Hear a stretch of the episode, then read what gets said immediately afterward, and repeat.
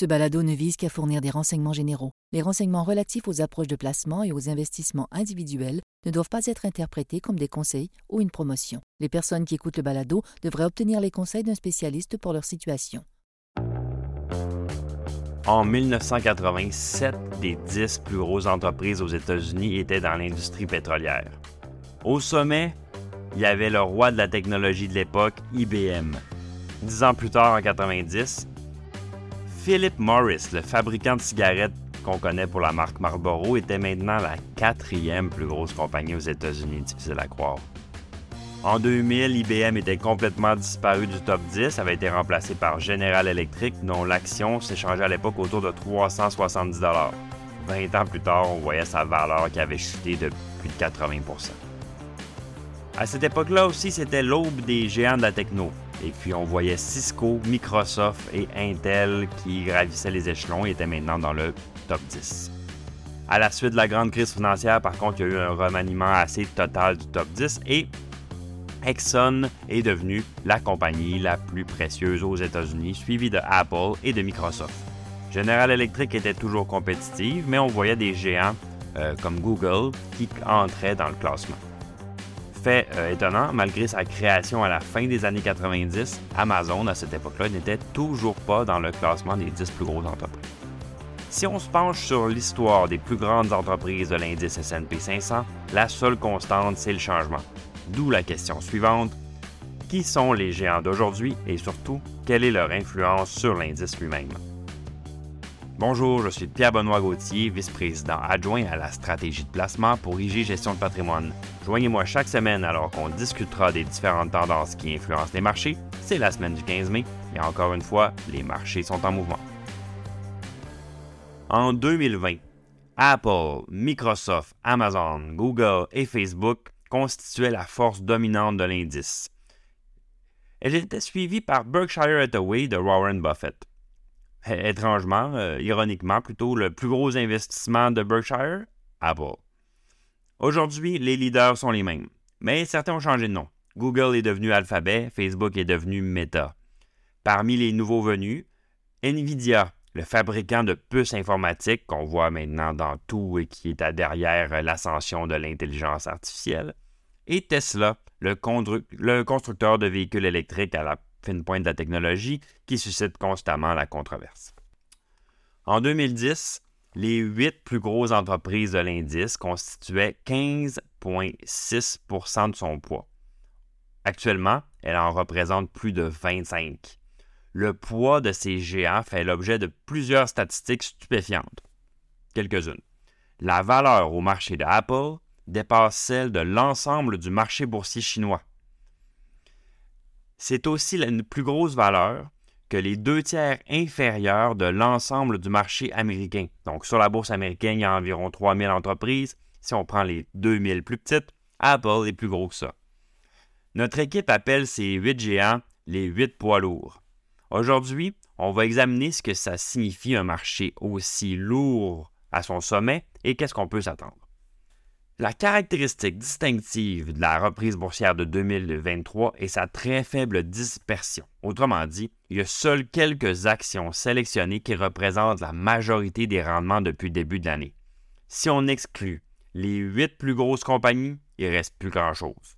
Au 16 mai, le S&P 500 avait progressé d'environ 8% en dollars américains tandis que le Russell 2000, donc les fameuses 2000 compagnies du deuxième tiers euh, dont je parlais tout à l'heure, était lui à zéro.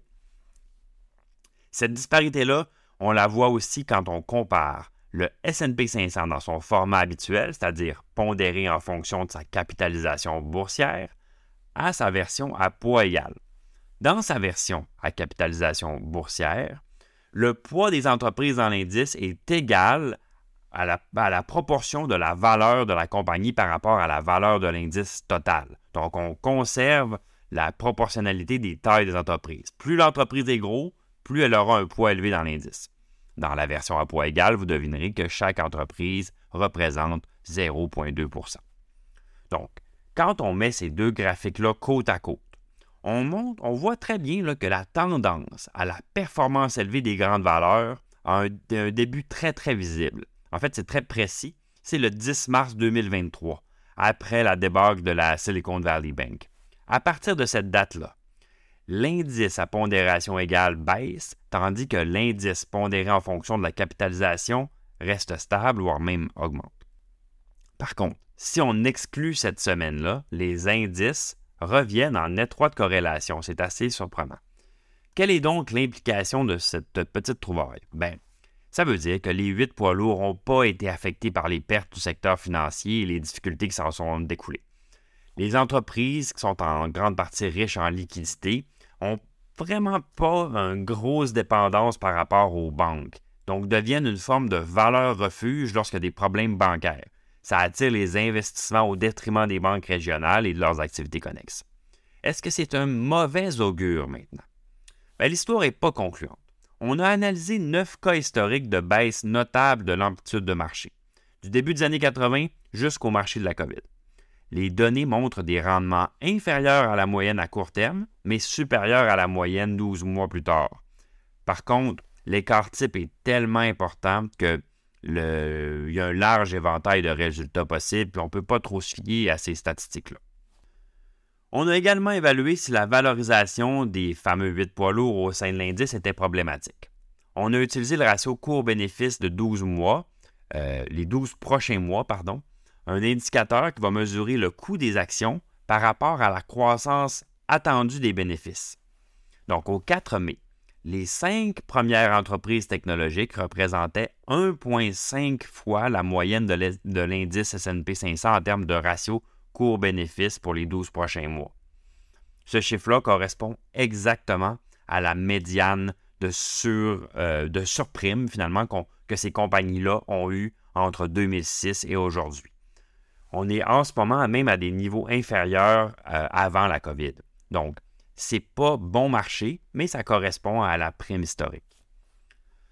Bien que la prédominance de quelques entreprises seulement puisse susciter des inquiétudes en raison des crises antérieures qui étaient davantage dominées par la technologie, je pense ici en 2022 ou en 2000, bien, à cette fois-ci, je ne suis pas aussi prompt à mettre ces entreprises-là dans le même panier.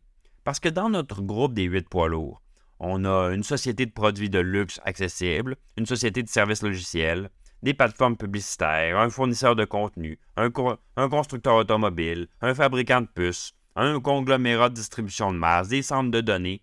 Bref, chacune de ces entreprises-là transcende le terme technologie et ont des modèles de revenus qui illustrent une diversification, somme toute, assez surprenante.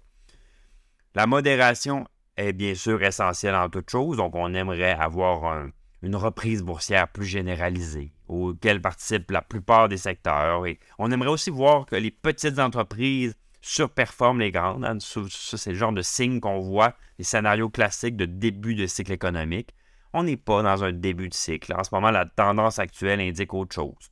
Il s'agit probablement plus d'une prudence due à l'incertitude des perspectives économiques des bénéfices.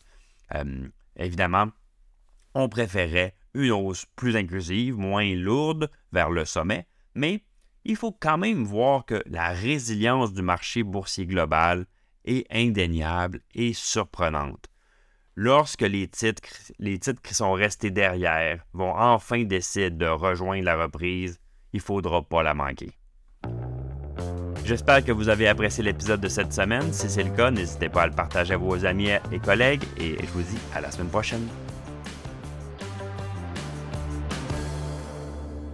Le contenu de ce balado, y compris les faits, les perspectives, les opinions et les recommandations, ne doit pas être pris ni être interprété comme un conseil en matière de placement, ni comme une offre de vente ou une sollicitation d'offre d'achat de tout titre cité. On ne doit pas se fier sur le contenu de ce balado à quelque fin que ce soit, et IG, Gestion de patrimoine, n'est aucunement responsable de son utilisation.